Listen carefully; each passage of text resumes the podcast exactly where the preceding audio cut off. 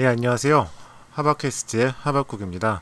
어, 어제 제가 공저로 참여한 DIY 뮤직 가이드북의 북 토크가 있었어요. 어, 매일마다 에피소드를 업로드해야 하는 입장에서 어, 이렇게 좋은 기회를 놓칠 리가 없죠. 어, 북토크 내용을 전부 녹음을 했고요. 어, 녹음한 내용을 편집해서 오늘 업로드합니다. 어, 음질이 확실히 직접 녹음한 게 아니다 보니까 좀 좋지 않은데 어, 그 부분은 좀 양해를 부탁드리고요. 어, DIY 뮤직 가이드북이라는 책과 음, 그리고 음악가로서 어떻게 살아야 하는가에 관심 있는 분이라면은 내용이 좀 긴데 음, 예, 꾹 참고 끝까지 들어주시면은 그만큼의 보람이 있을 겁니다.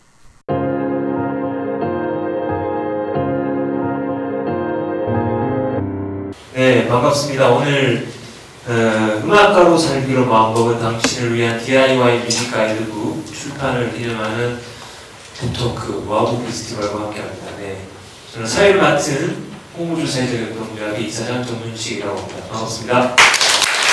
각자 소개 좀 해주시죠. 네, 그 저는 단편선 이라는 이름으로 활동을 했는 고인이긴 한데 어쨌든 단편선입니다. 네, 저는 영기획 줄여서 아 줄여서가 아니라 늘려서 Young, Gifted & Wack이라는 어, 인디레이블을 운영하고 있는 하박국이라고 합니다. 첫 번째 질문을 드릴 텐데 어, 이 DIY 뮤직 가이드북 같은 이런 가이드북의 필요성을 예전부터 느끼고 계셨는지 아니면 느끼고 계셨다면 어떤 이유에서 였었는지 그리고 그런 이유들만으로 이제 이런 가이드북에 참여를 하게 되는 어떤 요인인 것 같은데요. 그런 부분들에 대해서 한번 일단 제가 이 책을 참여하게 된 이유는 예, 돈을 준다고 해서 참여를 하게 됐고요. 어, 근데 돈을 생각보다 적게 주더라고요. 어, 그래서 이 책이 많이 팔려야지 제가 인세를 더 받을 수가 있으니까 많이 좀 구입을 해주시고요. 사실 이게 이 책에 나온 내용들이 저희한테는 그 영업 비법 같은 거잖아요. 그러니까 정말로 이 책을 보지 않고 어떻게 할 줄 몰라서 여기에 들어와서 음반을 낼 수도 있었던 사람이 이 책을 보고 나서 아, 제가 혼자 음반을 낼 수 있어 하면서 음반을 내고 대박이 나면 저희 입장에서는 장대적 손실이란 말이죠.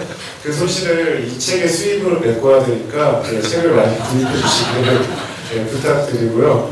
어, DIY 뮤직 가이드북에 대한 필요성은 그러니까 저는 매뉴얼을 보는 걸 되게 좋아하거든요. 뭐 제가 되게 좋아하는 매뉴얼 뭐 예를 들어 음악을 할 때는 에일부터 라이브라는 시퀀서의 매뉴얼을 정말 정독해가지고 몇 번씩 읽었고 뭐 전자제품 같은 경우도 매뉴얼을 읽는 걸 되게 좋아하는데 인디 음악 레이블을 하기 위해서는 매뉴얼이 없더라고요.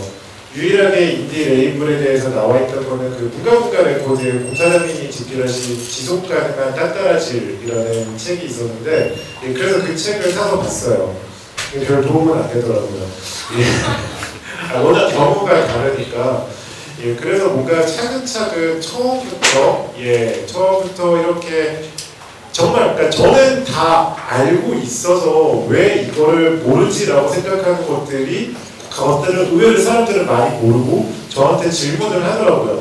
그래서 맨날 똑같은 것들을 이제 답변을 하려니까 너무 짜증이 나는 거예요.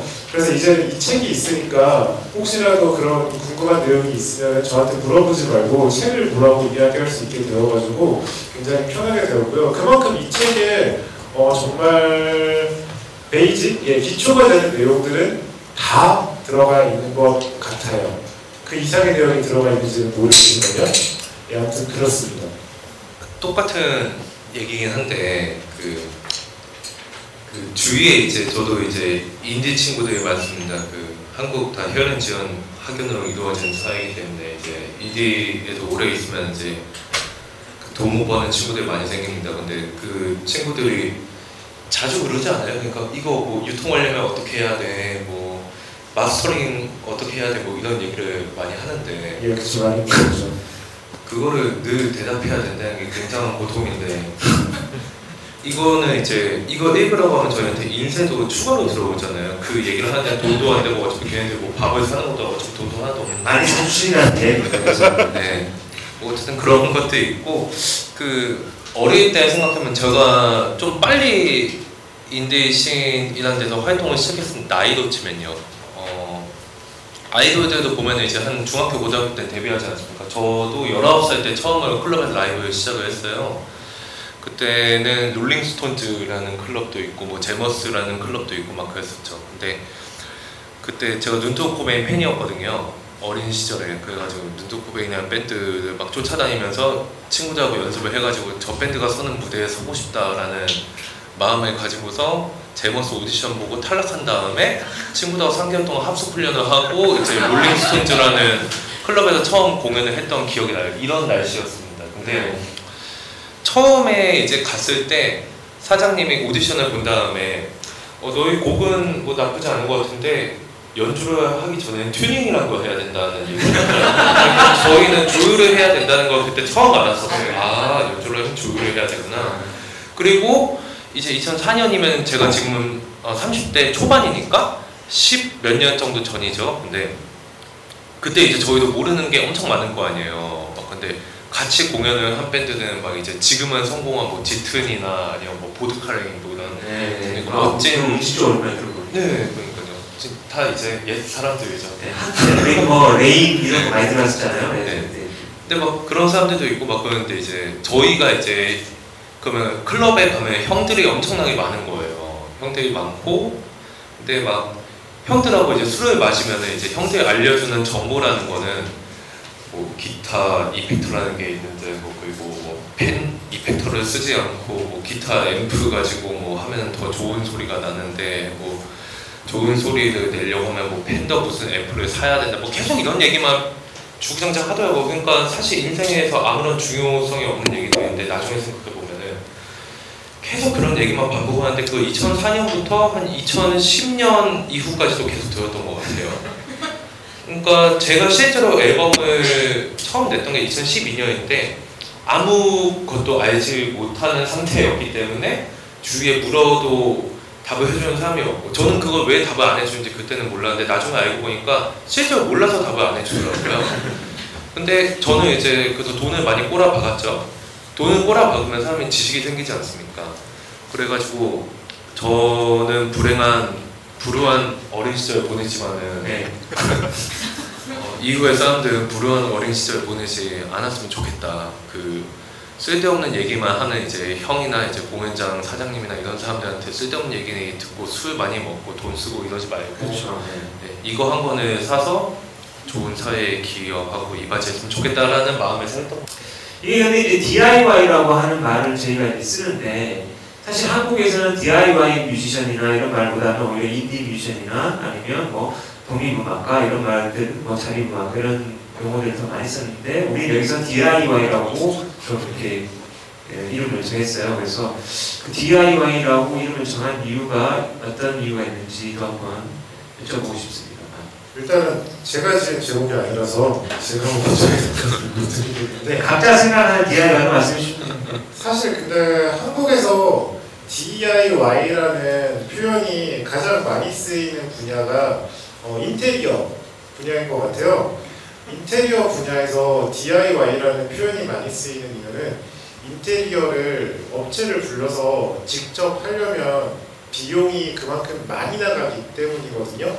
그래서 자기가 직접 배워서 자신의 노동력과 어, 값싼 재료들을 이용해서 어, 그런 좀 비싼 큰 비용을 들이지 않고 어떻게든 집을 예쁘게 꾸며보겠다라는 뭐 이런 이런 것 때문에 DIY 인테리어가 유행을 하는 것 같은데 어, DIY 뮤직도 역시 마찬가지인 것 같아요.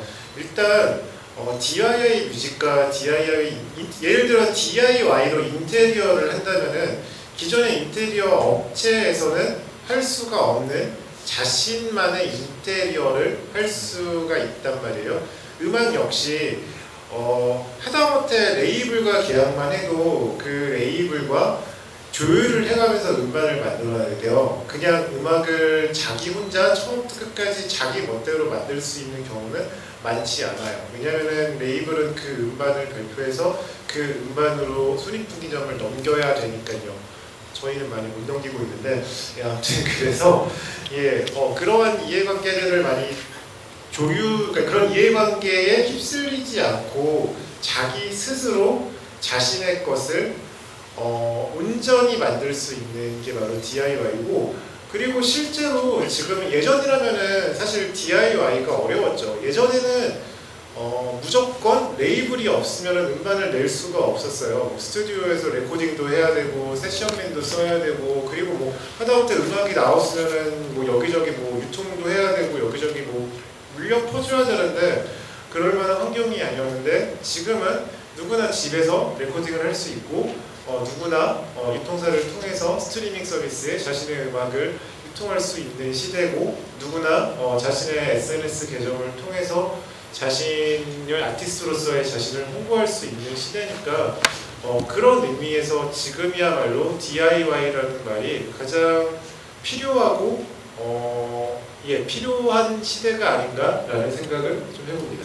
어, 지금 이제 하박국님이 이제 그 저희 DIY에 대해 가지고는 이제 잘 설명을 해주신 것 같아가지고 두 가지 정도만 덧붙이자면은 어, 첫 번째는 이책 이 책에 이제 쓴 목표에 관련된 부분이고 두 번째는 마케팅적으로에 대한 건데요.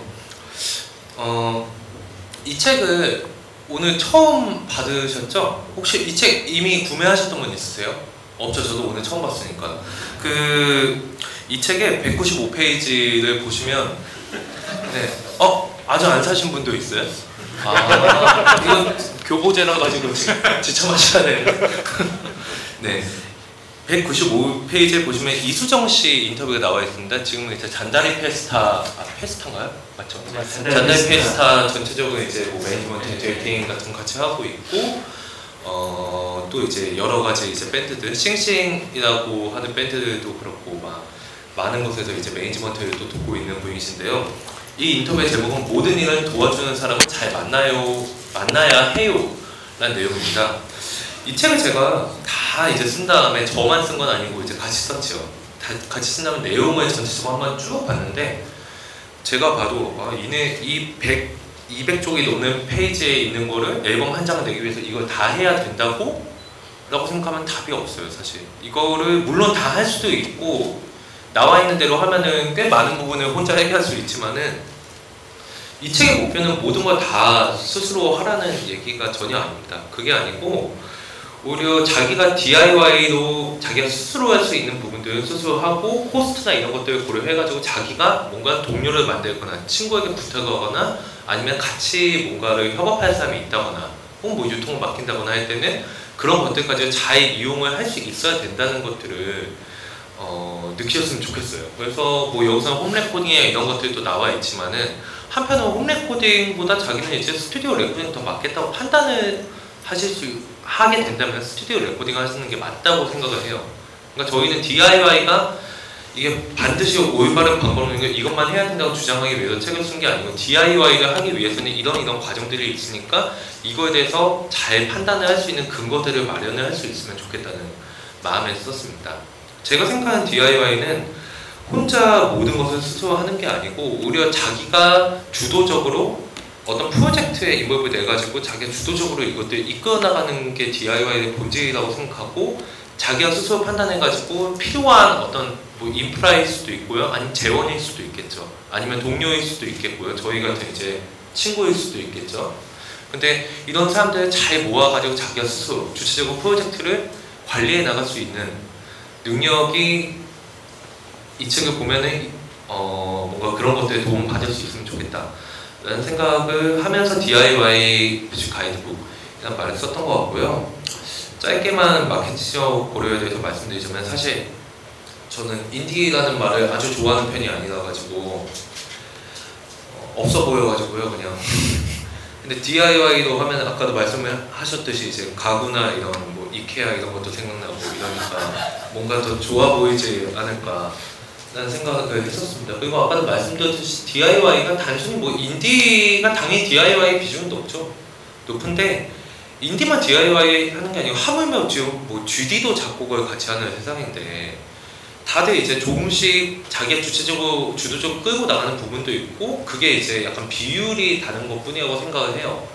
그래서 그런 GD가 되고 싶은 사람한테 팔아먹기 위해서는 역시 인디라고 하면은 너무 층이 좁아지지 않나 이런 큰 생각을 했습니다. 그 뭐 Street H 이번 10월에 이제 또 인터뷰가 있는데요. 거기서도 질문이 이제 그러면 DIY의 범위는 과연 그러니까 DIY 주체는 누구인가라는 그런 이제 질문을 받고 우리가 이제 얘기를 한 적이 있었는데 그 주체라는 것은 오롯이 오롯이 혼자만을 의미하지는 않는다. 그러니까 이제 어떻게 보면 그 옆에서 같이 도와주는 조력자들까지도 사실은 나의 범주에 들어간다. 그래서 이러한 프로세스들을 잘 이해를 할 경우에는 오히려 더 협업이나 아니면 어, 다른 어떤 조력자와의 작업도 훨씬 더 원활하게 이루어질 수 있다라는 어떤 저희들 생각이고요. 또 그런 부분들이 오히려 더 좋은 결과물을 만들어낼 수 있는 그런 예, 어떤 기반이 된다고 생각하기 때문에 이 책이 갖고 있는 특성이 그래서 우리가 DIY라는 말을 썼던 것 같고요. 약간만 네, 처음에는 처음에 그 며칠 전에 그 인터뷰 얘기가 나와가지고 그러는데 이제 김민규 오늘 참석하지 못한 김민규 씨하고 같이 인터뷰를 했습니다. 했는데 민규님이 오시자마자 그러더라고요. 막 밴드 얘기를 하면서 아 밴드들 뭐 아, 이거 얘기해도 되나 목인 형님의 대표 아닙니까? 그렇죠. 목인 형님의 큰 형님 아닙니까? 아니 막 오셔가지고 아 뭐 매니지먼트 하면 너무 힘들다 뭐 이러면서 맨날 똑같은 거 또 얘기해줘 또 얘기해 줘야 된다 뭐 이러면서 얘기를 하는데 그게 왜냐면 이제 음악가 같은 경우는 이제 음악에 이제 많은 것들이 집중이 돼 있고 다른 프로세스는 사실 이제 본인의 영역은 아니죠 본인의 영역은 아닌데 이게 뭐라고 해야 될까요? 이 프로세스를 그래도 어느 정도 이해가 있는 상태에서 뮤지션하고 대화하는 것과 프로세스에 그렇죠. 대한 이해가 전혀 없는 없는. 뮤지션과 대화하는 거는 굉장히 차이가 많은 일이라고 하더라고요. 그래서 이 책에 교보자에서 구매하셔야 됩니다. 그 이 책의 거의 마지막에 보면 이제 고건혁 네. 붕가붕가 레코드 대표님의 인터뷰가 있어요. 근데 그 공원역 그 붕가붕가 레코드 대표도 얘기하는 게 자기 같은 경우에도 기본적으로 어떤 그런 프로세스에 대한 이해가 기본적으로 있는 뮤지션들과 작업을 하려고 하고 만약에 자기가 그런 것들에 대해서 아이디어 가 전혀 없는 뮤지션 같은 경우에는 자기하고 작업하기 쉽지 않다. 왜냐면은 서로 원하는 것이 너무 다르고 그 이거 맞춰가는 시간들이 너무 오래 걸리고 이렇게 마인드가 너무 다를 경우에는 할 수 있는 게 없는데 뭐 요즘 뮤지션하고 얘기할 때도 아 뮤직비디오를 만들어도 뭔가 홍보나 마케팅이나 이런 것들도 같이 얘기를 해보고 싶은데 뮤지션들이 아, 그냥 알아서 해주세요라고 하면 네이버에서도 오히려 더 해볼 수 있는 것들이 네, 해볼 수 있는 것들이 더 없다는 거죠. 네, 그런 난점들이 있다는 것들을 첨언하고 싶었네요. 네. 어, 집필 하시면서 어떤 좀 각자 좀 중요하게 생각했던 포인트가 있었던 것 같아요. 예. 어떤 부분들이 있었는지 답변 그 집필할 때 가장 중요한 부분은 뭐냐면 이게 사실 이제 저희 힘만 가지고 만들 수가 없어요. 그래서 아마 하박국 씨도 그랬을 거고 저도 그랬을 거고 동료들에게도 이런 부분에 대한 지식이 있는 동료들에게도 뭐 문의도 하고 뭐 하면서 이제 저희도 구글링도 해보고 뭐 나무의 기도 찾아보고 이러면서 만들었겠죠. 아 근데 이게 물어보면 이를테면 이, 이 책에는 디자인에 대한 내용이 빠져 있어요. 디자인에 대한 내용이 빠져 있는데 왜냐면 디자인의 음반 디자인을 또 어떻게 해야 되냐 이런 내용까지 들어가기 싶으면 이것도 분량이 또 그렇죠. 한세월이죠 네, 만드는데 근데 뭐 개정 증보판이 아마 나올 예정이니까 네. 네, 개정 증보판에서는 이제 먼 나라 이웃 나라 같이 이제 일본편, 스페인편 나오겠죠. 근데 그런 게 나오면 모르겠는데 이제 디자인 그러니까 저희 이제 당장에 이제 이 책을 디자인한 굉장히 유능한 디자이너 썬킴 님이 계신데 그 친구도 이제 얘기를 하는 게 왜 여기 디자인에 대한 내용이 없냐? 뮤직 가이드북이면 내용 다 적어야 되는 거 아니냐? 라는 얘기를 하더라고요. 그리고 엔지니어인 친구하고 이제 이 책에 내- 있는 내용을 검토를 하다 보니까 여기서 이거를 조금 더 정확히 설명하려면 뭐 이게 주파수 대역대가 뭐몇 맞아요. 뭐가 이 공개 진동을 위해서 어떻게 하는데 이 진동들이 어떤 식으로 전기 신호 바뀌어가지고 이런 시그널들이 막 이런 얘기들을 막 하는데 이런 내용을 넣으면은 그렇죠. 그것만 또한 세월이지 않습니까? 그래가지고 그래가지고 사실은 그런 전문적이고 왠지 좀 더 돈을 더 많이 잃어봐야지 알 수 있을 것만 같은 내용을 얼마만큼 드러내고 어느 정도까지 포함을 시켜서 이것들을 만들 수 있을지 가장 힘든 거였고 또 한편으로는 그 부분도 있었죠. 여기에 보면은 이제 많은 실명의 사람들이나 실제 존재하는 공간이나 이런 곳들이 나오는데 이분들의 신기를 어떻게 하면은 거슬지 않을 수 있을까? 정치적인 어떤 판단들을 해야 되는 순간들이 생각보다 많았습니다. 예, 저는 그 프로모션 마케팅 파트를 썼는데 어, 이 파트를 쓰면서 가장 주안점에 뒀던 거는 마인드셋이었어요. 어, 제가 요즘 되게 즐겨보는 예능 프로그램 중에 하나가 그 백종원의 골목식당이라는 프로그램이 있는데 거기에 보면은 항상 어, 예술가적 기질을 가진 자신만의 세계가 분명한 자영업자와 그 자영업자가 장사가 잘 되게 만들어야 하는 백종원 간의 갈등이 나와요. 어, 사실 저희도 아티스트랑 이런 부분들에 있어가지고 굉장히 많이 싸우거든요. 어, 어쨌거나 음반을 냈고 음반을 발표했으면은 순위통기점을 넘겨야지 다음 음반을 만들 수가 있고 그러면은 이 정도는 해야 된다. 하지만 아티스트는 아티스트로서 뭔가 자기가 지키고 싶은 게 있기 때문에 어, 그런 것들을 거절하는 경우들이 있단 말이죠. 그런 것들을 조율하기가 상당히 힘든데 어, 일단 DIY 뮤직 음악인으로서 자신의 음악을 계속하고 유지하기 위해서는 아예 다른 직업을 가지던가 아니면은 정말 음악- 음악을 전업으로 하고 여기서 일정 이상의 수준의 수익을 얻고 싶다고 하면은 어, 음악을 만들 때의 에고와 음악을 팔 때의 마인드가 달라야 된다라고 생각을 해요. 어, 제가 뭐 농담 삼아서 정말 어, 무슨 뭐 고막남친이라는 말을 써야 될지도 모른다라고 이렇게 어디 책에다가 써놨는데 실제로 고막남친이라는 말은 워너뮤직에서 자신들의 음악을 팔기 위해서 만든 마케팅 용어거든요.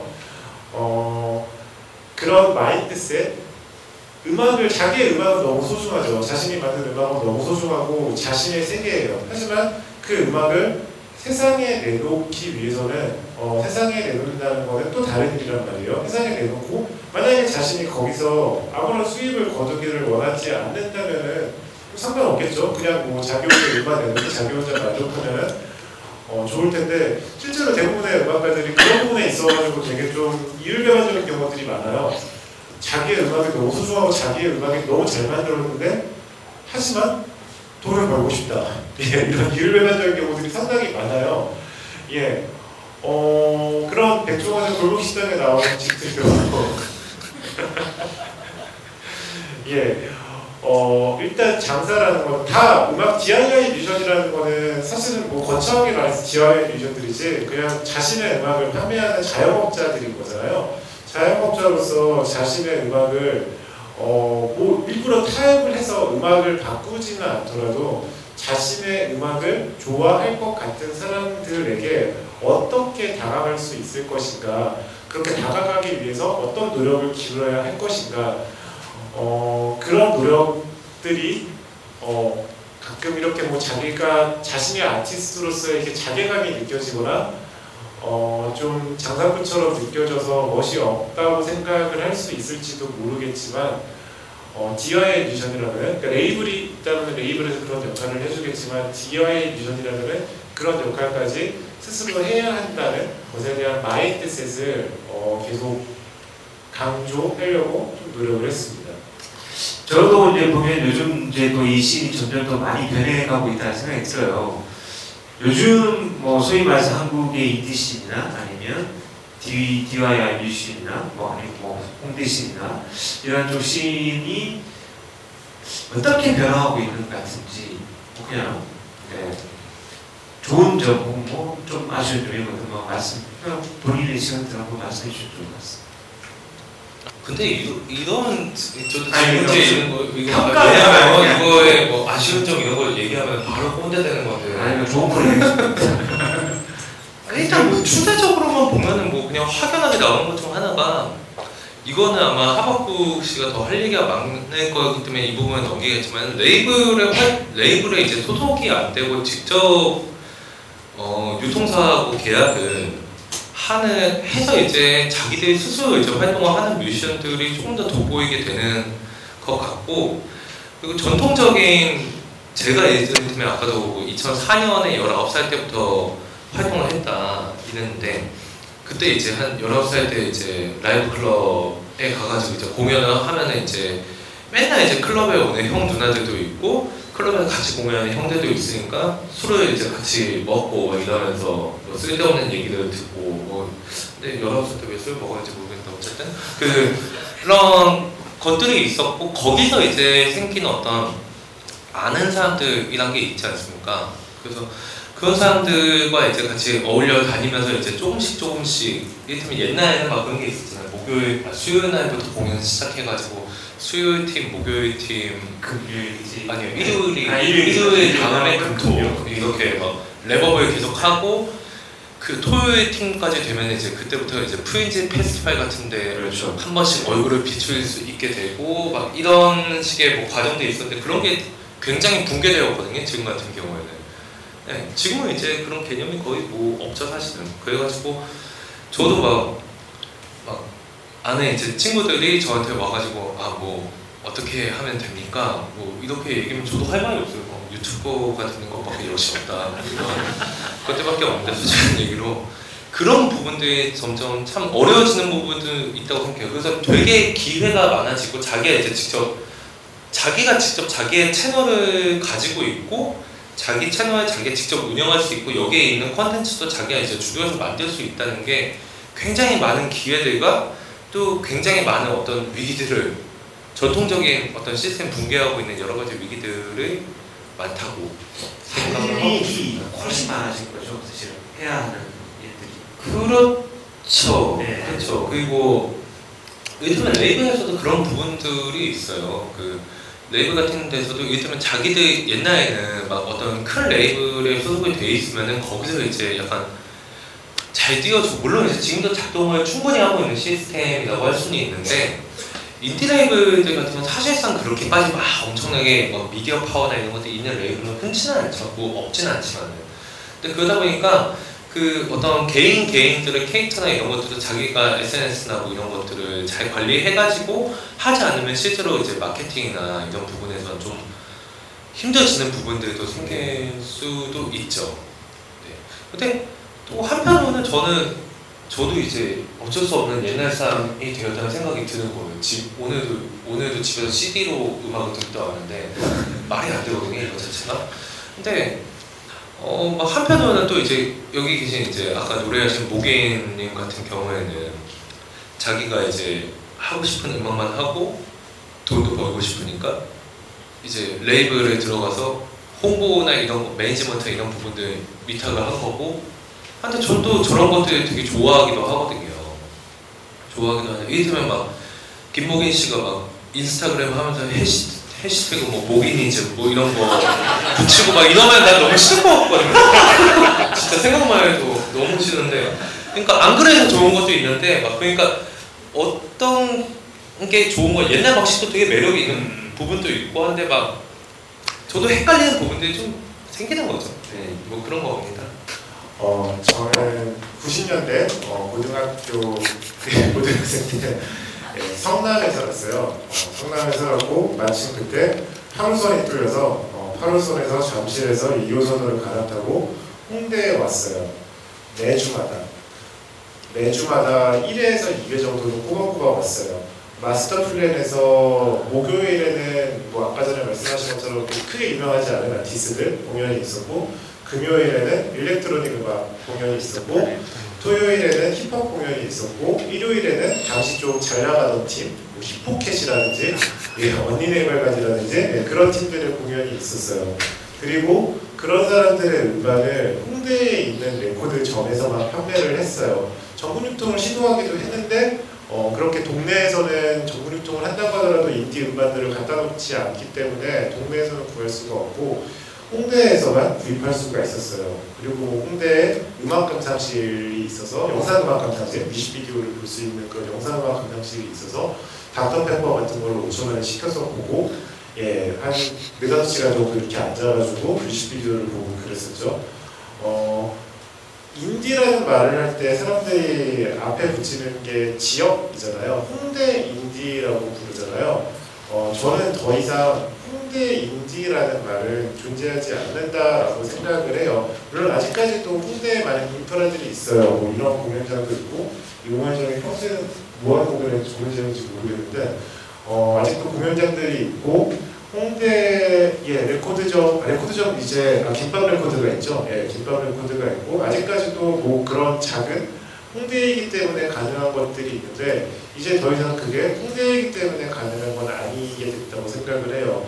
일단은 그러니까 물리적인 공간이 사라지고 그 물리적인 공간을 이제는 인터넷이 대체를 하고 근데 인터넷이라는 거는 어떤 묶여 있는 공간이 아니잖아요. 게다가 지금은 뭐 싸이월드 클럽처럼 사람들이 오기조기 모여가지고 거기서만 노는 것도 아니니까 그래서 굉장히 많은 점들로 나눠지고 그 점들이 각자 링크로 이어지면서 예, 뭐 그 중에는 모기즘이라는 해시태그도 있겠죠. 예, 그런 것들로 이어지면서 굉장히 커다란 우주가 만들어졌다고 생각을 해요. 그래서 한편으로는 이거를 신이라고 부를 수 있는 건가라는 생각도 들고요. 어, 저도 저는 카바쿠의 바쿠바쿠회를 진행하면서 새로운 음악하는 음악가들을 매주마다 섭외를 해야 되기 때문에 어, 굉장히 많이 음악을 인디 국내 인디 음악을 찾아들었는데 찾아 들어도 제가 모르는 팀이 나오고 나오고 또 나와요. 그리고 심지어는 그 팀이 제가 모르는 사이에 인기도 많아요. 그러니까 전에는 사실은 이런 일이 없잖아요. 사실 이쪽 씬에서 좀 잘 되는 팀들은 저희가 다 알고 있었잖아요. 그쵸 여기가 그러니까 틀 따게 된 거죠 이제. 예, 아. 예, 그래서 정가는 굉장히 다른 양상으로 가고 있다고 생각을 하고요. 어, 그게 좋은지 안 좋은지는 모르겠어요. 일단은 더 이상, 그러니까 굳이 인디 레이, 인디 scene뿐만이 아니라 세상 모든 게 그렇게 바뀌어가는 것 같아요. 어, 소비자가 생산자가 있고 소비자가 있고 그 자- 가운데는 플랫폼이 있고 물리적인 공간이나 어, 뭐 저희 같은 인디 레이블이나 뭔가 그런 중간 매개를 하는 것들이 점점 사라지고 있는 거죠. 평론도 마찬가지고 어, 예 그렇게 바뀌어가고 있고 그게 좋은지 안 좋은지에 대해서는 저는 아직은 잘 모르겠어요. 어, 아직은 잘 모르겠고 어, 아티스트랑 제가 바꾸바꾸회를 만나서 얘기를 해보면은 어, 다들 근데 지금 상황에 대해서 좀 막막해 하는 것 같기는 해요. 어, 정말로 그런 망망대해 속에 자신이 뚝 떨어져 있다라는 생각을 하는 것 같더라고요. 예, 뭐 이 정도입니다. 일단 두 분께 한번 일단 마지막 질문 좀 드리고 질의응답 좀 받아볼게요. 어, 어떤 분들이 이 책을 읽어봤으면 좋으실까요? 좋을까요? 대안학교 학생? 아니 뭐 대안학교 뭐 이런 거 좋아하는 사람들 주 소비층으로 생각하면 아니 그 아 저는 뭐 그러니까 이런 책은 뭐 사면 좋겠지만 뭐 다 살 수는 없으니까 뭐 공공 도서관이나 네이버 같은 데서 꼭한 권씩 구매해주고 뭐 문화체육 관광부 강제하고 네, 음악 각 지역에 있는 음악 전자수에 다. 네, 뭐 그런 것도 비치하고 뭐 그리고 음악 그 아 레이브 하려면은 뭐 아실지 모르겠는데 레이브 같은 거 하려면은 민방위 훈련 같은 거 나가야 되는 게 있어요. 네, 맞아요. 1년에 몇 번 이렇게 그 음악 유통업 네. 사업자들 대상으로 해가지고 교육에 무조건 참석을 해야지 라이센스를 주는 게 있는데 뭐 그런 데 참여하는 사람들 한 번씩 주고 뭐 이래가지고 하면 좋겠는데 어쨌든 어, 뭐랄까 결국은 어떤 사람이 읽으면 좋겠냐는 당연히 어, 지금 뭐 해보고 싶은데 어떻게 해야 될지 막막한 사람들이 읽는 게 가장 좋겠죠. 뭐 예를 들면 제가 터키 여행 같은 거 가고 싶다고 하면 당연히 뭐 구글링을 하든지 아니면 뭐 터키 여행 관련된 블로그 같은 데 가가지고 뭐가 맛있나 뭐 할랄 푸드는 뭔가 뭐 이런 걸 찾아보지 않겠어요? 그래서 이게 이제 구글 같은 데 검색하면 상위에 노출이 되면은 이제 이걸 사게 되면은 아주 좋은 시나리오 겠죠. 그래서 베스트일 것 같습니다. 어, 그 실용음악과들의 경쟁률이 엄청 세다고 알고 있어요. 막 1대 몇백, 몇천까지 가는 경우가 있다고 생각 있다고 하는데 그렇다면 떨어지는 사람들의 수가 굉장히 많은 거잖아요. 어, 그분들이 이 책을 다 구입하신다면은 예, 저희에게 굉장히 큰 도움이 되겠죠.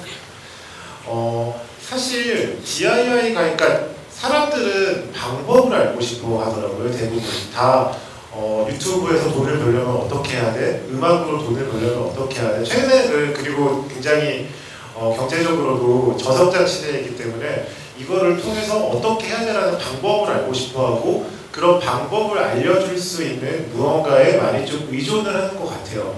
근데 DIY 뮤직 가이드북이 방법을 알려주는 책이라고 생각하지는 않아요. 다만 혼자서 이렇게도 할 수 있다라는 다른 길을 제안하는 책이라고 생각을 하거든요. 그래서 말씀드린 것처럼 실용음악과에 떨어진 친구들이 이 책을 구입했으면 좋겠다는 게 어, 물론 정말은 책의 판매를 위해서도 그렇지만 예, 그냥 실용음악과에 가지 않고 그냥 자신의 방식대로도 음악을 할 수 있고 굳이 어 굳이 뭐 클럽의 오디션을 보지 않아도 클럽의 오디션 보는 장면 여기 있긴 하죠. 네. 예, 있긴 하죠. 예. 라이브 클럽 사장님들 신경이 거슬지 마시고. 아 예. 예. 아, 저는 마케팅 프로모션 마케팅 부분에서는 클럽에 대해서 더 이상 오디션을 볼수 없다라고 썼던 것 같은데 예, 아무튼 어 그러니까 여러 가지 방법 음악을 한다는 것 음악을 하기 위해서는 정말 어떤 정해진 방법이 있는 게 아니니까 정말 이 책을 가이드 삼아서 자신만의 음악을 만들 수 있는 사람들 예, 그런 분들이 이 책을 보셨으면 좋겠습니다. 뭐 오늘 오신 분들이 뭐 되게 궁금한 점도 많고 예, 하실 것 같은데 어, 손을 들고 말씀해 주시면 제가 직접 마이크 들고 찾아 뵐까요? 아니면 그냥 그, 그 자리에서 말씀하실까요? 하여튼 예, 궁금한 점 있으면 말씀해 주시죠. 손 들고 아무거나 물어보시면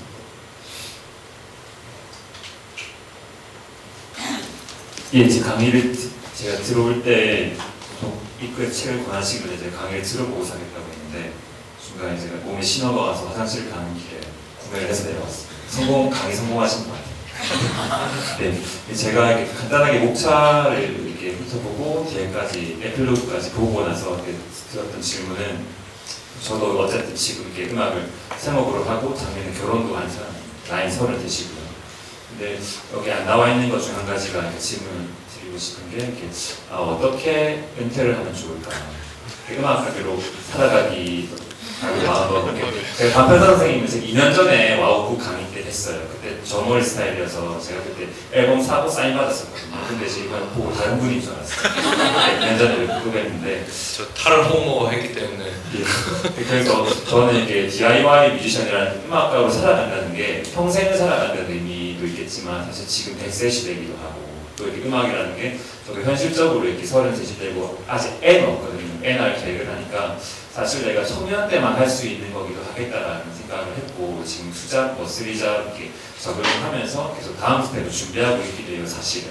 그래서 그런 면에서 사실은 뭐, 뭐 불쌍한 것도 아니고 처절한 것도 아니고 이렇게 어느 때 어떻게 마무리하면은 가장 아름다울까 그 생각을 저도 사실은 비밀스럽게 하게 됐거든요. 근데 또 그런 결정하기도 하셨고 그래서 이 책에 나와 있지 않은 내용인데 어떻게 은퇴하는가 어떻게 잘 마무리하고 언제가 떠날 때인가 어떻게 아름답게 나갈 수 있는가 그런 거에 대해서 지대 뭐 얘기해 주시면 좋을 것 같습니다. 상상마당에서 하시는 게 좋은 것 같습니다. 일단. 아니 뭐라고 설명을 해야 되죠? 그러니까 그 말씀하신 게 되게 뭐 다들 고민을 하실 건데 말 맞다 난 진짜 100세 시대이기 때문에 인생 한 5모작 정도 해야지 뭐 끝나 끝이 나지 않겠습니까? 끝이 보이려면 한 5모작 정도 해야 되지 않겠습니까? 그래서 제 당장 옆에 계신 그, 그 정문식 님도 이제 처음에 이제 뮤지션으로 시작해가지고 뭐 대구하고 서울을 휩쓸고 있다가 뭐 나중에는 이제 뭐 데모 같은 거 많이 하는 네, 아, 시민단체 네, 뭐 대표 같은 걸로 하고 뭐 그거 하다가 이제 지금은 뭐 협동조합 이사장 하고 있고 뭐 이런 거 있고 여기 있는 하박국 같은 경우도 원래 이제 나우누리였지 나우누리 흑인음악 동호회 하이텍. 아, 하이테인가? 하이테 뭐 흑인음악 동호회 동호인으로 시작을 해가지고 지금 그렇게 하다가 나이를 먹고서 뭐 이런저런 일들을 하고 음악도 하다가 지금은 또 이제 다른 것들도 뭐 이것저것 준비하고 있고 저도 이제 마찬가지죠 모 IT 기업 같은 데 들어가가지고 이제 뺑이를 치고 있는데 뭐 어떻게 은퇴를 하는 거가 좋을 것인가에 대한 답은 당연히 제가 낼 수는 없을 거고 자기 자신이 알 거라고 생각하는데 제가 생각할 때는 뭔가 내가 다른 것을 해보고 싶다라는 마음이 들었고 지금 하는 것보다 더 재밌거나 아니면 좀 더 아, 지금 하는 것을 이제 뭔가 내가 지금까지는 뭔가 음악을 완전하게 생업으로 계속 해보고 싶었는데 어느 순간 이후에 그 생업을 하는 것이 아닌 좀 다른 그러니까 저는 음악을 뭐 그만두고 싶다 이런 생각이 아니고 음악을 음악 가지고 이제 돈을 별로 벌기가 싫다는 생각도 들더라고요. 왜냐면 뭐 벌려면은 계속 저를 팔아야 되고 뭐 콘텐츠화를 시켜야 되고 그러니까 이 가이드북에 나온 것처럼 이제 비즈니스를 열심히 해야 되는데 또 그것만 음악의 재미는 아니죠 당연히 음악의 재미는 뭐 합주하는 재미도 있고 친구들과 뭐 술 먹고 노는 재미도 있고 사람들한테 보여주는 재미도 있고 그냥 내가 하고 싶은 거 하는 재미도 있고 근데 그런 것들만이 아니고 뭔가 비즈니스를 위해서 해야 되는 것들 뭐 노출해야 되는 것들. 그리고 저는 이제 레이블이나 이런 데 소속이 거의 안 된 상태에서 딴 제가 이제 직접 해야 되기 때문에 진짜 웃긴 거예요 제가 생각해도. 아 요번에는 내 컬러를 정해야겠어 요번에는 레드야 이번에는 내 사진을 약간 아이폰처럼 찍어야지 약간 이런 식으로 생각을 한다는 것 자체도 웃긴 일이고 사실은 근데 그렇게 하다가 음, 이제는 그럴 필요가 없어지는 때도 오겠구나라는 생각이 들면서 자연스럽게 와, 그럼 평생사의 기술을 배우려면 도대체 뭘 배워야 될까 막 이런 생각 요즘은 또 하고 있는 것 같습니다. 그래가지고 그런 시점에 뭔가 준비해보는 것도 나쁘지 않겠지요. 또 할 얘기가 있지 않을까요? 예, 뭐 은퇴를 예, 뭐 서태 씨처럼 예, 은퇴 선언을 하지 않는 이상 예, 알아서 사라지게 되실 거예요. 지금 워낙 새로운 것들이 밀려 들어오고 있고 타임라인이 그러니까 저희가 보고 있는 타임라인이 굉장히 빠른 속도로 흘러가고 있잖아요. 예, 그러니까 뭐 굳이 그런 생각을 하지 않으셔도 예, 결국 사라지게 되실 테니까 예, 너무 걱정하지 마시고 그냥 하실 때 계속 하시고 그러다가 뭐 쉬고 싶으시면 그냥 안 하시고 예, 그러면은 예, 사라지게 될 겁니다. 예. 아, 네. 안녕하세요. 좀 궁금한 게 생겨서 세 분한테 좀 질문을 드리고자 합니다. 그 아까 말했던 것처럼 그 과거와는 달리 시대가 변하고 기술이 발전하면서 음악가들도 그에 따라서 홍보하는 방법도 많이 바뀌고 레이블 시스템도 많이 예전과 달리 많이 바뀌었잖아요.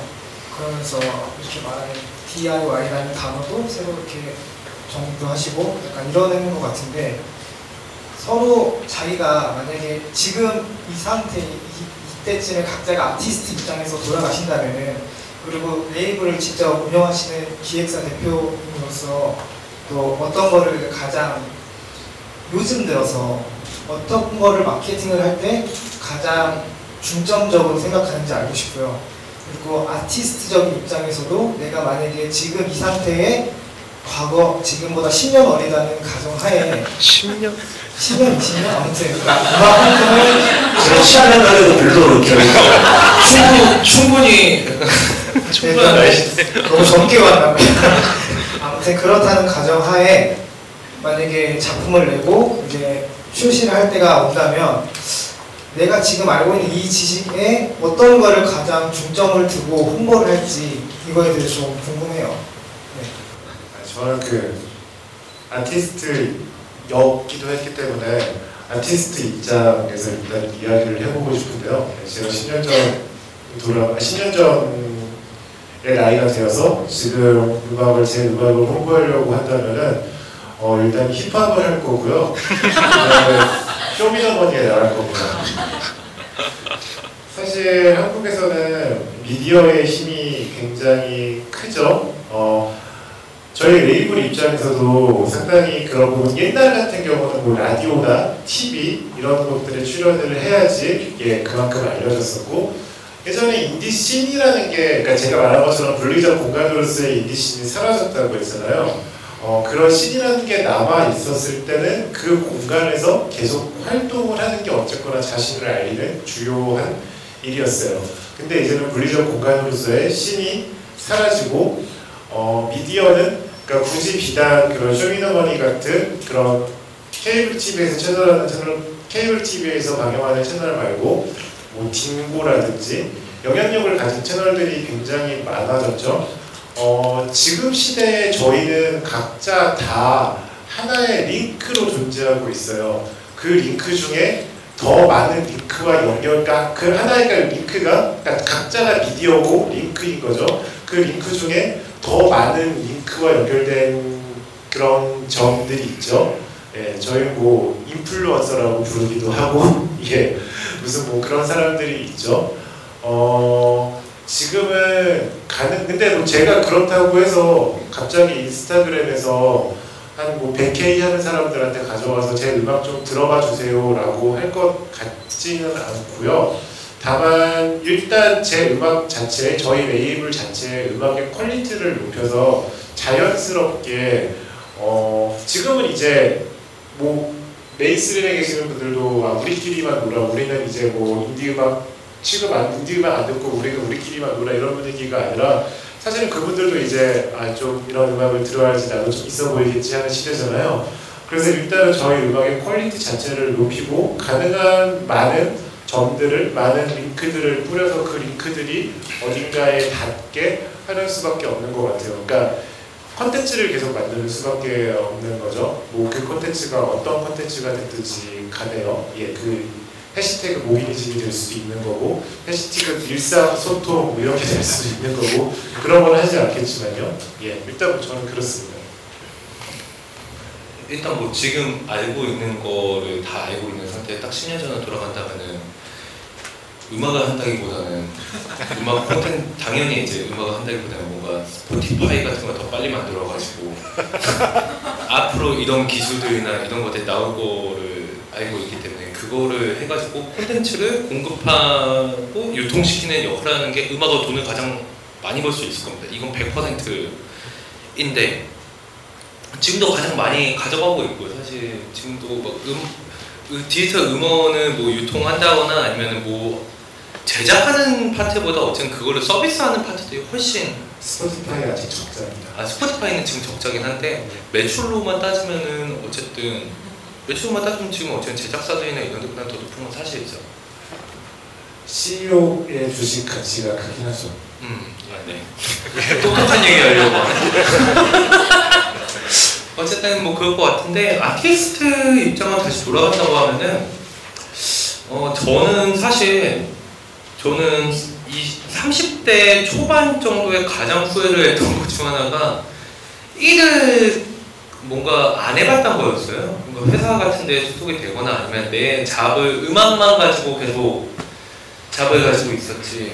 음악만 해봤었지 다른 잡들도 물론 이제 저는 음악을 했으니까 프리랜서였었고 프리랜서도 굉장히 많은 걸 해봤지만은 거기서 이제 전문성을 요구하는 어떤 분야들이 또 여러 개를 제가 아마 빨리 뭔가 판단했으면 능력을 갖출 수 있는 기회가 있었을 것 같은데 그런 기회를 가지지 않았던 것 같아요 뭔가 노는 게 좋기도 했고 한편으로 음악으로 생각보다 충분히 벌었었기 때문에 뭐 돈이 없거나 하지도 않았었고 그래가지고 그랬던 것 같은데 만약에 다시 좀 돌아갈 수 있으면은 저는 음악으로 돈을 막 버는 것보다는 딴 잡을 구해가지고 일단 전문직이 돼야 될 것 같아요.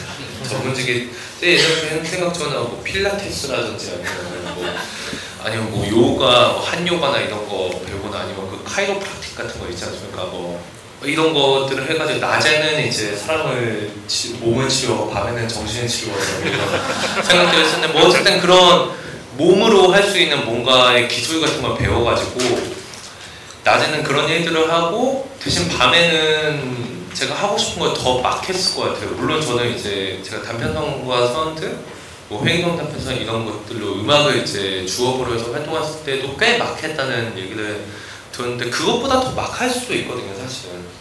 근데 돈을 다른 데서 벌어오면은 오히려 이쪽에서는 더 막 해볼 수 있는 것들이 많고 그렇죠. 컨셉이나 이런 것들도 더 자유롭게 만들 수 있고 뭔가 아 이렇게 하면 사람들이 좋아하지 않을까 보다는 내가 생각할 때 이게 가장 멋있는데 씨발 뭐 이러면서 그냥 할 수도 있고 저는 그런 걸 오히려 더 해봤을 수 있을 것 같아요 그래서 뭐 정답이 있는 게 아니죠 그 어떻게 만들까에는 네.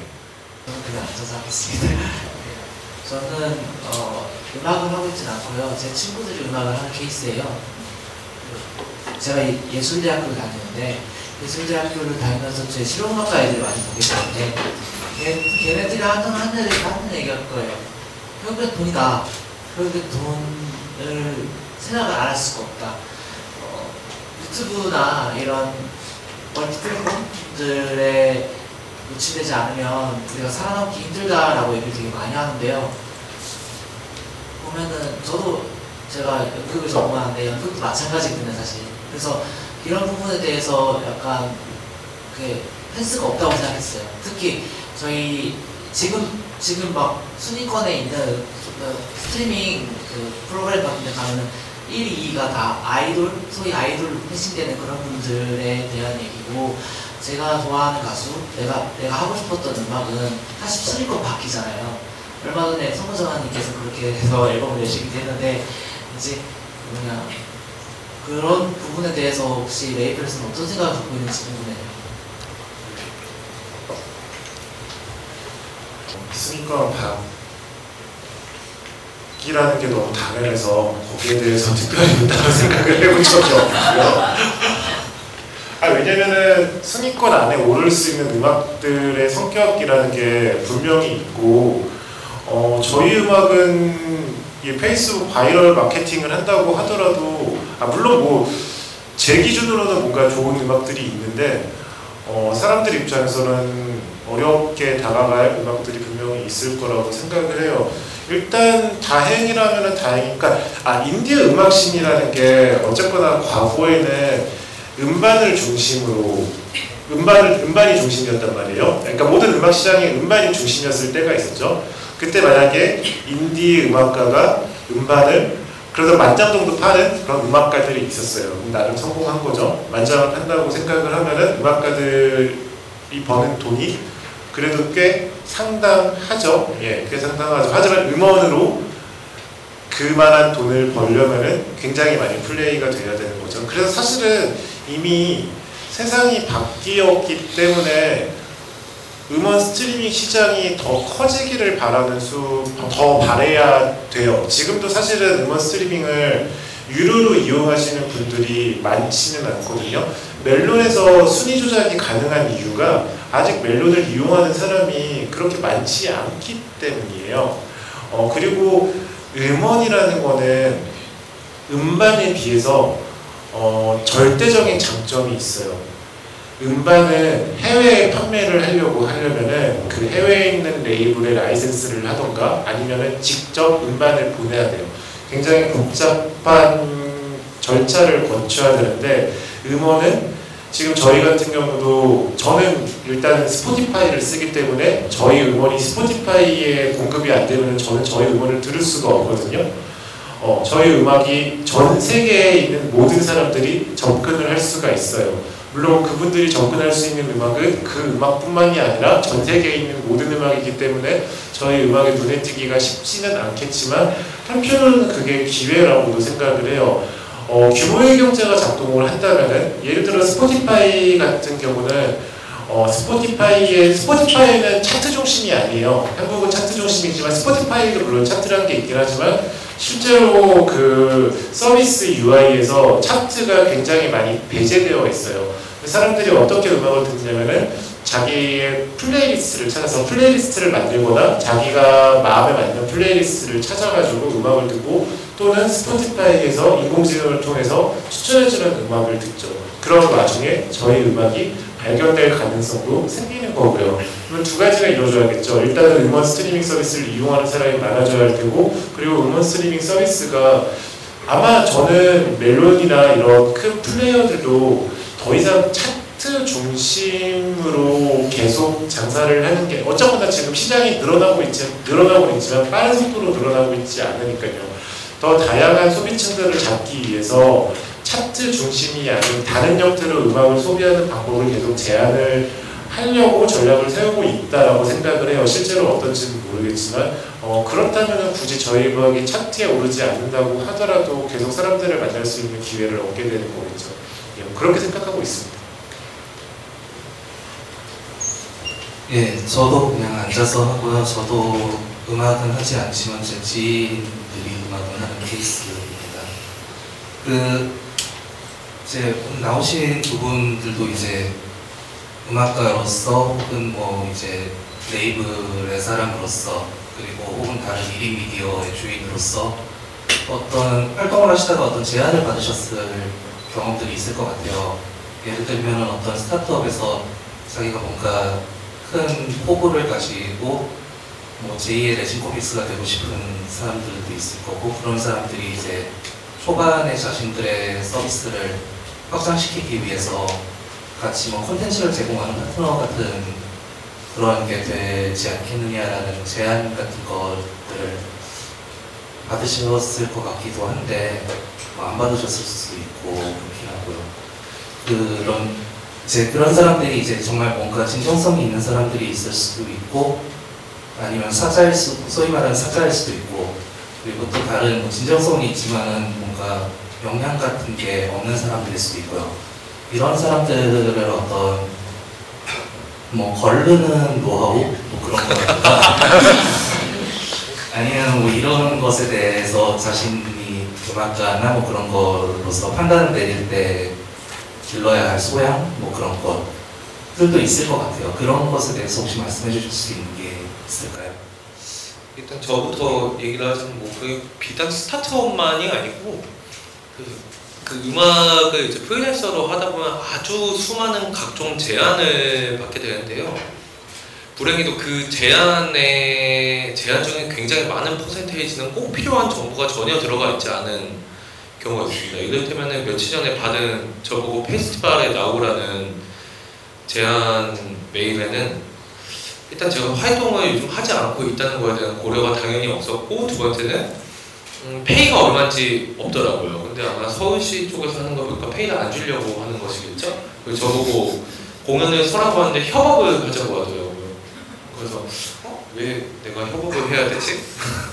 라는 생각을 많이 했는데 그 걸르는 노하우 같은 거는 딱히 뭐가 그게 보통 이제 사실 많은 경우에 스팸처럼 돌리는 것들이 너무 많아가지고 그러니까 뭐 그냥 이메일 주소 같은 거, 뭐 아티스트 이메일 주소 같은 거 얼마나 흔하겠습니까? 구하려고 맘만 먹으면 다 구하겠죠? 근데 그런 것들을 해가지고 그냥 스팸처럼 쭉쭉쭉쭉 보낸 메일 같은 경우 보면은 뭐 아까 말씀하셨을 뭐 진정성이 없는 건 너무나 당연히 진정성은 별로 요구하지도 않는데 진정성도 없고 정보도 없고 필요한 정보도 전혀 들어가 있지 않고 여기에서 그래서 나보고 뭘 해달라고 하는지에 대해서 역할도 명확하지 않고 이 역할을 해줄 때 나한테 그러면 대가서 급부로서 지급할 수 있는 것도 명확하지 않은 경우가 너무 많아가지고 음 그래가지고 거기서 걸르면은 남는 제한이 거의 없어요. 그러니까 진정성을 판단하기는 쉽지가 않죠. 사실 진정성을 판단하기 쉽지 않은데 그 내용의 디테일을 보면 판단이 되는 것 같아요. 그러니까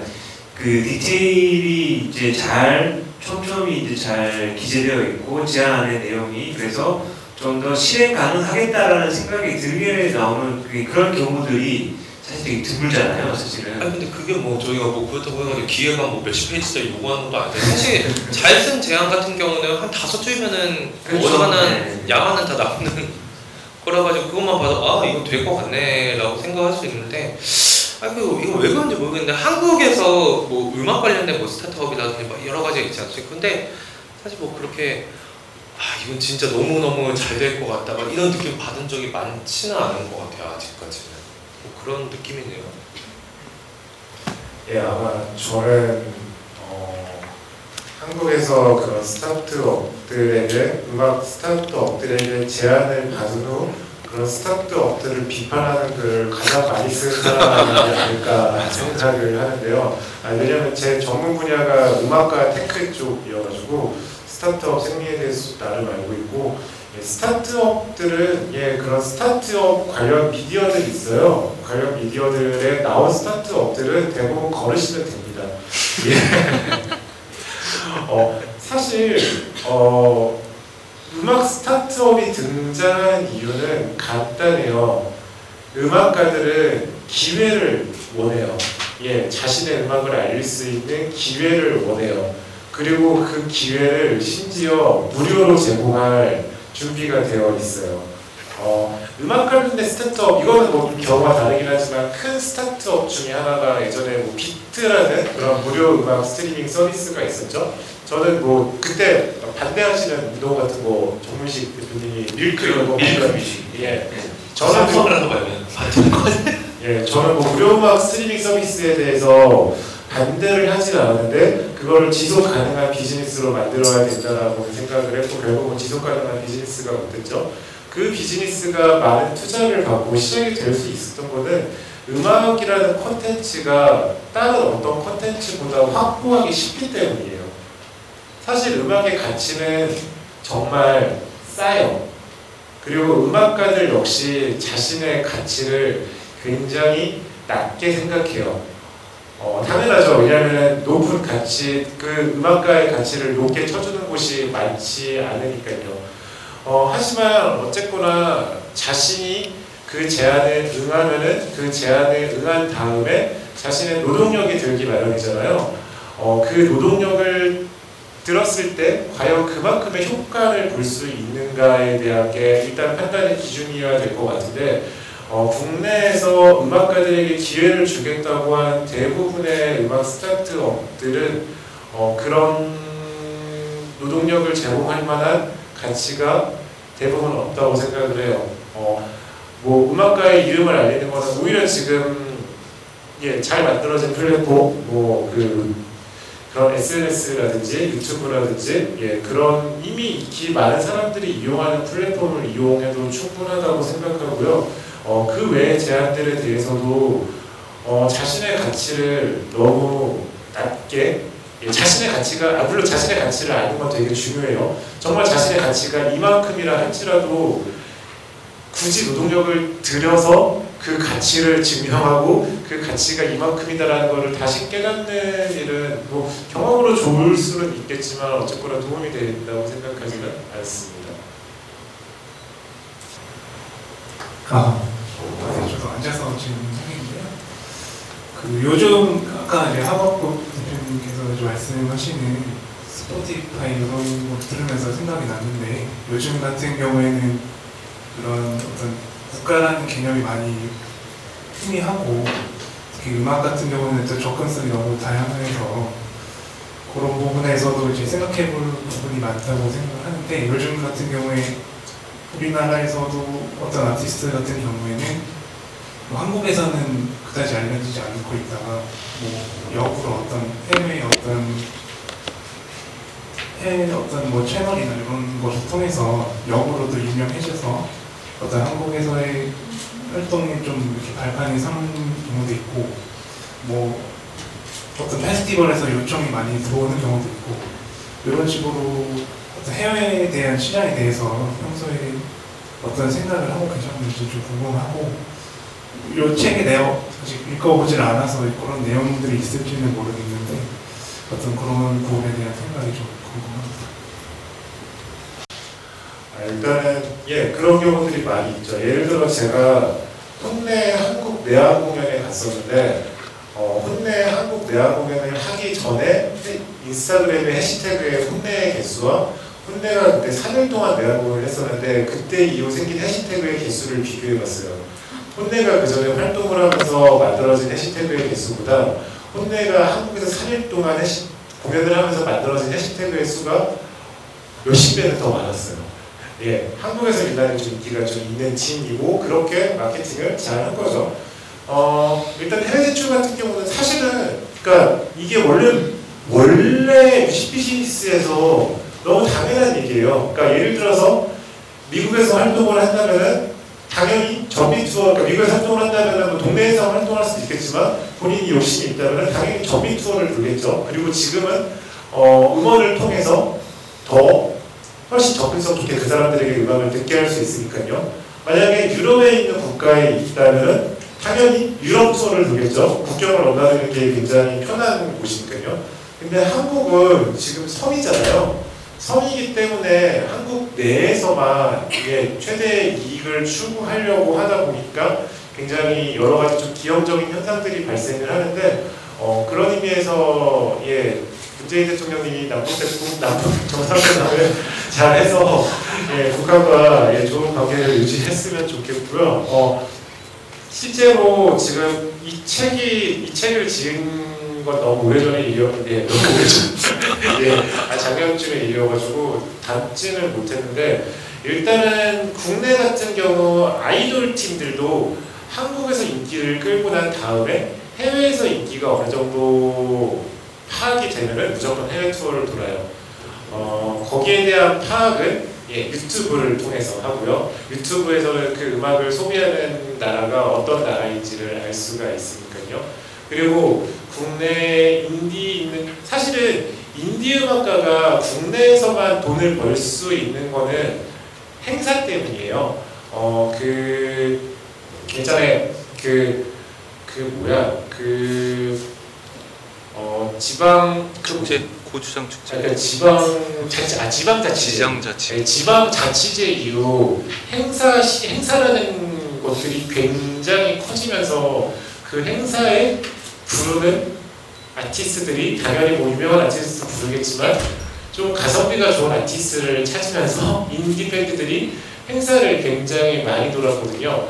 그 행사를 통해서도 충분히 먹고 살 수 있는 밴드들이 있으니까 그 밴드들이 계속 유지가 가능하고 어, 하지만 행사에서 자신의 음악을 행사에서 음악을 선보이는 밴드들은 행사에 특화된 밴드들이 많죠. 예. 행사에서 뭔가 리액션 유도 같은 것도 굉장히 잘하고요. 예. 저희 음악가들은 전혀 할 수 없는 그런 것들을 하시는 예. 아니 그게 나쁘다는 이런 게 아니라 저희 뭐 소리 질러 이런 거 같은 거를 뭐 저희 음악계에서 할 수는 없으니까. 예. 네. 어, 그래서 뭔가 지금 젊은 아티스트들은 뭔가 그렇게 자기가 잘 돼도 결국 행사만 돌아야 된다는 사실에 좀 약간 염증을 느끼고 있는 것 같아요. 그리고 최근에 한국뿐만이 아니라 대만이나 뭐 중국이나 일본 같은 이런 나라에서도 비슷한 생각을 갖고 있어서 아시아가 좀 요새 최근 들어서 묶이는 경향들이 있어요. 뭐 대만, 홍콩, 한국, 중국, 일본 등 이런 이런 곳에 있는 음악가들이 예를 들어서 뭐 품 비푸릿 같은 경우는 한국에서 예, 품 비푸릿 같은 경우는 유튜브를 통해서 음반이 정식으로 발매된 것도 아니고 그냥 유튜브를 통해서 한국에 되게 유명해져서 한국에서 공연을 한, 뭐 단독 공연도 하고 EBS 스페이스 공감도 출연하고 뭐 페스티벌도 출연하고 뭐 이런 일들을 했었죠. Sunset Rollercoaster 같은 경우도 전이라면 사실은 그 음악을 알 수가 없었을 텐데 지금 인터넷을 통해서 사람들이 어, 좋다 좋다 하니까 한 번은 듣게 되고 한국에 오면은 공연도 가게 되고 이런 식으로 계속 시장들이 생겨나고 있고 차소영 같은 경우도 지금 한국에서 활동을 하는 게 아니라 뭐 대만이나 일본이나 계속 이런 곳에 드나들면서 활동을 하고 있고요. 파라솔 같은 경우도 그렇고 계속 아시아 쪽에 지금 네트워크가 생기고 있는 것 같아요. 인디 음악도 그렇고 클럽 음악도 그렇고 그러면서 점점 제 주변에도 한국뿐만이 아니라 뭐 중국, 일본, 대만, 홍콩 이런 데 드나드는 밴드들이 많아지고 있고요. 그게 실질적으로 아직 수입 으로 연결이 크게 되지는 않는다고 하더라도 그런 시도들이 계속 이어진다면은 그리고 그 네트워크가 만들어진다면은 한국도 뭔가 유럽에서 투어를 돌고 미국에서 정비 투어를 도는 것처럼 한국이라는 시장을 벗어나서 다른 곳에서도 충분히 그만큼의 성과를 누릴 수가 있을 거라고 생각을 합니다.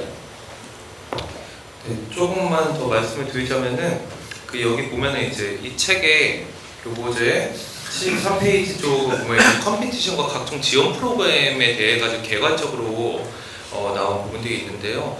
그 저희가 사실 해외 쪽에 대해서도 뭔가 조금 더 많이 얘기를 해보자 말자 이거에 대해서 논의를 했었는데 결과적으로 이 책에서 해외 쪽 관련돼 가지고 많이 다루진 않고 그냥 대략 어느 정도가 있는지 언급 정도만 하자는 선에서 결정을 했던 기억이 나요. 왜냐면은 해외 진출을 해야 되는 팀이면 지금 이 책이 필요한 게 아니고 지금 매니지먼트나 에이전시가 필요한 상황이거든요. 네. 그래가지고 하고 있고 그냥 책에 어차피 책 이제 다 사셨겠죠? 이제는? 뭐 명확히 하는 건 아직 뭐 네. 네. 그건 말하면 안 되는 거니까 책을 사셨 사신 분만 들으세요. 그 어쨌든 여기 보면은 이제 한국에서도 해외 쪽을 어쨌든 나가려고 하는 움직임들이 있고 해외 쪽에서도 뭐 일단 뭐 대사관이라든지 아니면 뭐 뭐였죠? 뭐 문화 뭐 어쨌든 교류라든지 막 이런 식으로 해가지고 그 각 국마다 각 나라마다 그 어떤 지원하는 프로그램이나 이런 것들이 굉장히 많이 있어요. 한국에서는 뭐 특히 이제 콘텐츠 진흥원이나 예술경영 지원센터.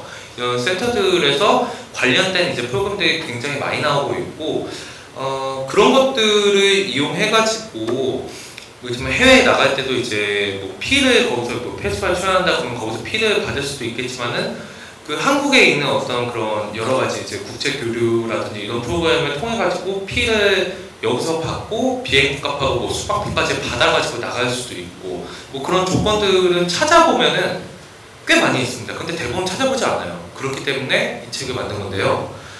어쨌든 이제 아 그리고 조만간 있을 잔다리 페스티벌 같은 경우에도 네. 해외 이제 바이어들이나 이런 분들이 생각보다 많이 와요. 와, 그래도 몇십 명 오지 않습니까? 저- 네. 60 요번에 올해 60명 60명 나와요. 제가 예전에 밴드 할 때 저는 그래서 영문으로 된 자료를 만들었어요. 밴드를 홍보하는 자료를 만들고 뭐 그걸 뭐 CD라든지 USB나 이런 포맷들 같은 데 넣을 수가 있겠죠. 넣어가지고 그 사람들한테 이메일로도 어떻게든 확보를 해가지고 이 왜냐면 검색하면 나오잖아요. 요즘 구글링하면 나오니까요. 그래서 그걸로 검색해가지고 아 이 사람 이메일이다 이러면 그쪽 보내요. 보내고 이 사람이 온다고 하면은 뭐 뭐 무슨 컨퍼런스나 이런 것들이 또 많이 열립니다. 뭐 그런 어떤 해외에서 뭐 바이어들이나 이런 사람들이 오면 그러면 그런 사람들 저희 매니저하고 저하고 가가지고 이제 인사드리고 아 안녕하세요. 뭐 저희는 담배상화 사원들 이런 팀이 있네. 아, 이렇게 얘기 안 하죠. Hello. Uh, band name is Dampen and our band very fucking good. Korean best psychedelic band ever. 막 이런 식으로 이제 얘기를 하면서 이제 CD하고 이런 거를 건네주고 우리 공연은 우리 쇼는 언제니까 이때 찾아와라. 뭐 이런 식으로 해가지고 그러면 그 사람들이 그 사람들이 그러면 오냐? 안 오죠. 안 오지만은 안 오니까 뭐 이제 막 다른 공연장들 같은 데 가면 또 걔네들이 막 있어요. 막 자기들끼리 막 이제 뭐 담배 피고 있고 이러면 아 그때 얼굴 보지 않았냐 뭐 이러면서. 아 저희 우리 이번에 공연하니까 그때 꼭 놀러와 뭐 이런 식으로 얘기를 영어로 하죠 뭐 이렇게 계속 하면서 하다 보면 이제 걔네들이 그 중에 걸리는 건지는 놈들이 있어가지고 근데 그렇게 되면 실제로 그래가지고 이제 해외 쪽하고 연결이 되고 뭐 프랑스도 하고 영국도 가고 뭐 이런 비즈니스들이 성사가 되는 것들이 이제 실전으로 가잖아요. 근데 뭐 그거를 이제 유튜브에서 갑자기 어느 날 할 수 있는 만큼 터- 하면 된다는 거잖아요. 어떻게. 네, 근데 할 수 있는 모든 네. 시간을 지금 시간이 아, 네. 아, 저 잠깐 한마디만. 네, 한마디 하시죠. 어, 그 하바국의 바꾸바꾸케에서 네, 잔다리 페스타 특집을 한 적이 있는데 그 잔다리 페스타 사무국장이 이수정 씨와 이디오 테이블 디브루와 그리고 DTSQ가 출연해가지고 해외 진출에 대해서 이야기를 한 적이 있어요. 네, 그 편이 어, 해외 진출에 대한 구체적인 방법도 방법이지만 해외 진출을 하기 위한 용기 예, 마인드셋 같은 걸 하기에 굉장히 좋거든요. 브이라이브에서 검색해서 한번 관심 있으시면 보셔도 좋을 것 같습니다. 무료입니다. 예. 오늘 이 자리는 이제 여기서 마치도록 하겠습니다. 감사합니다.